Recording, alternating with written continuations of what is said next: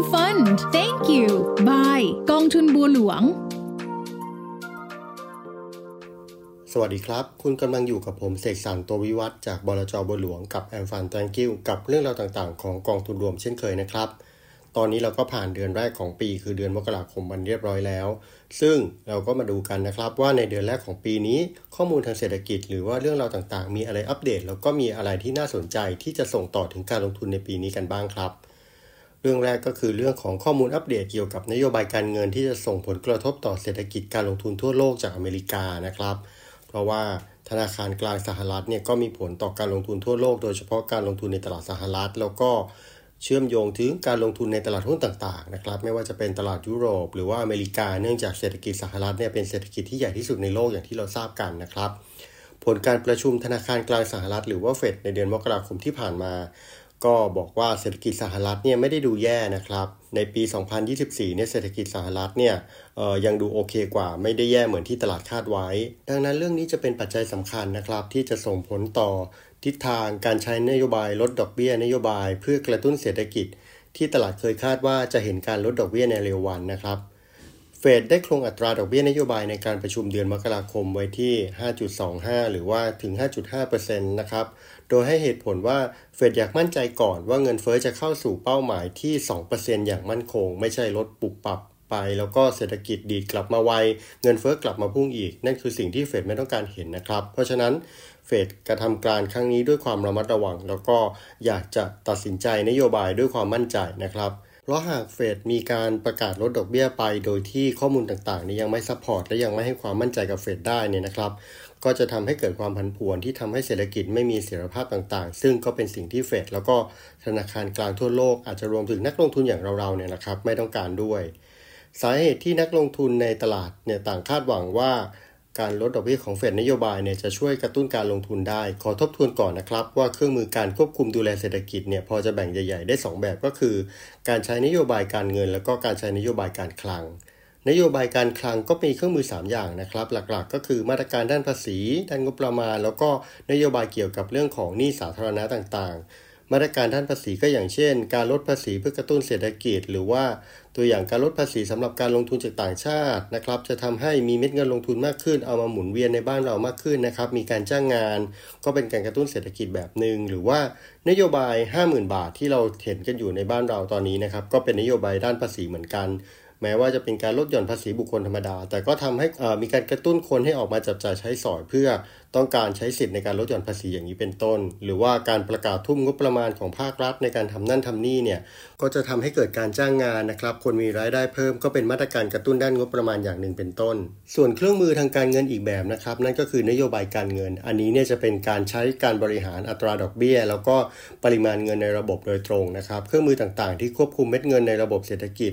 อย่างเช่น เรื่องของการประกาศลดดอกเบี้ยอย่างหรือว่าการควบคุมปริมาณเงินในระบบ อย่างเช่น การที่จีนนะครับลดเงินสำรองอย่างที่เราเคยเล่าไปในตอนก่อนหน้านี้ก็จะทำให้ธนาคารกลางต่างๆเนี่ยสามารถปล่อยกู้ได้มากขึ้นนะครับ เงินในระบบก็จะมากขึ้นก็จะเป็นการกระตุ้นเศรษฐกิจ กลับมาคำถามที่ว่าทำไมนักลงทุนชอบเรื่องของการลดดอกเบี้ย เพราะว่าเมื่อลดดอกเบี้ยนะครับกิจการต่างๆ ที่จะกู้เงินก็จะจ่ายดอกเบี้ยน้อยลงนะครับมีเงินเหลือมากขึ้น เอาไปใช้จ่ายได้มากขึ้น หรือว่า มื่อต้นทุนดอกเบี้ยลดลงนะครับกำไรสุทธิในบรรทัดสุดท้ายก็จะมากขึ้น อาจจะรวมถึงการจ่ายปันผลที่มากขึ้นด้วย ก็จะส่งผลต่อราคาหุ้น หรือว่าภาพรวมของการลงทุนในตลาดครับ ถ้าเป็นนโยบายทางการเงินในเรื่องของการลดดอกเบี้ยที่มีผลต่อคนทั่วไป เมื่อดอกเบี้ยลดนะครับเราก็จะกล้ากู้เงินมากขึ้น เพราะว่าต้นทุนดอกเบี้ยเนี่ยมันไม่สูงมาก หรือมันถูกลงกว่าเดิมนะครับก็เป็นผลเชิงจิตวิทยาเช่นเดียวกัน หรือว่าพออัตราดอกเบี้ยถูกนะครับพวกบ้านหรืออสังหาริมทรัพย์คอนโดต่างๆ คนก็จะกล้าซื้อมากขึ้น เพราะว่า ต้นทุนของเขาลดลงจากดอกเบี้ยที่ลดลง ตลาดอสังหาก็จะจะคึกคักขึ้นนะครับ ซึ่งอสังหาริมทรัพย์เราก็ทราบดีว่าเป็นตลาดที่มีมูลค่าสูงนะครับ ไม่ว่าจะเป็นประเทศใด ๆ ในโลก ก็จะส่งผลต่ออกิจการการจ้างงานต่างๆ บริษัทก็มีผลประกอบการดีขึ้น ส่วนคนนะครับที่มีเงิน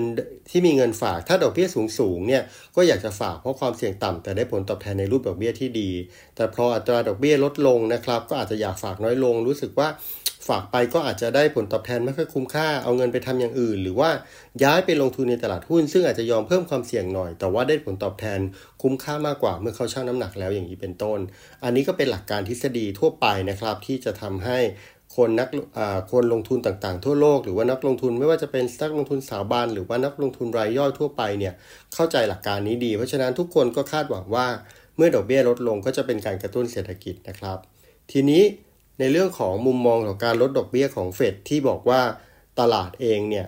เขาคาดหวังว่าเดิมเฟดอาจจะลดดอกเบี้ยไว้นะครับ ตอนนี้เนี่ยตลาดคาดหวังเปลี่ยนละ เพราะคิดว่าการลดดอกเบี้ยเนี่ยจะไม่เกิดขึ้นเร็ว จากที่คาดหวังว่าจะมีการอาจจะมีการลดดอกเบี้ยอย่างเร็วในเดือนมีนาคมนะ ก็อาจจะไปเป็นรอบเดือนพฤษภาคมอย่างนี้เป็นต้น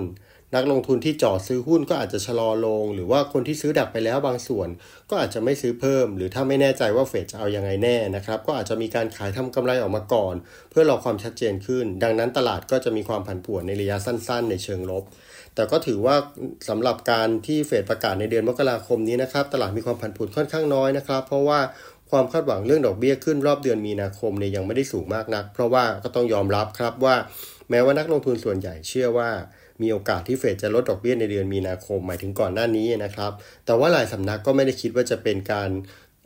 ลดดอกเบี้ยในรอบเดือนมีนาคมซะทีเดียว หรือแม้แต่ในครึ่งปีแรกบางสำนักก็คิดว่าอาจจะยังไม่เห็นการลดดอกเบี้ยด้วยซ้ำอย่างมุมมองด้านเศรษฐกิจของบลจโบหลวงเอง เราก็มองว่าการลดดอกเบี้ยเนี่ยอาจจะไม่ได้เกิดขึ้นในในระยะเวลาอันใกล้สักเท่าไหร่นะครับเรามองว่าเศรษฐกิจสหรัฐเนี่ยก็ยังมีความเรียกว่าเศรษฐกิจสหรัฐยังเชิงยังเป็นข้อมูลเชิงบวกเยอะนะครับ แล้วก็โอกาสที่เศรษฐกิจชะลอตัวจะชะงักจนทำให้เฟดต้องลดดอกเบี้ยเนี่ยอาจจะไม่ได้เกิดขึ้นได้ง่าย ๆอยู่แล้ว ส่วนตลาดตราสารนี้เองที่คาดว่าตลาดตลาดตราสารนี้จะมีกำไรในเรื่องของราคาเมื่อมีการลดดอกเบี้ยนะครับ ก็จะทำให้การที่เฟดประกาศออกมาแบบนี้เนี่ยก็จะยืดระยะเวลาออกไปด้วยเช่นเดียวกัน ความหมายก็คือว่า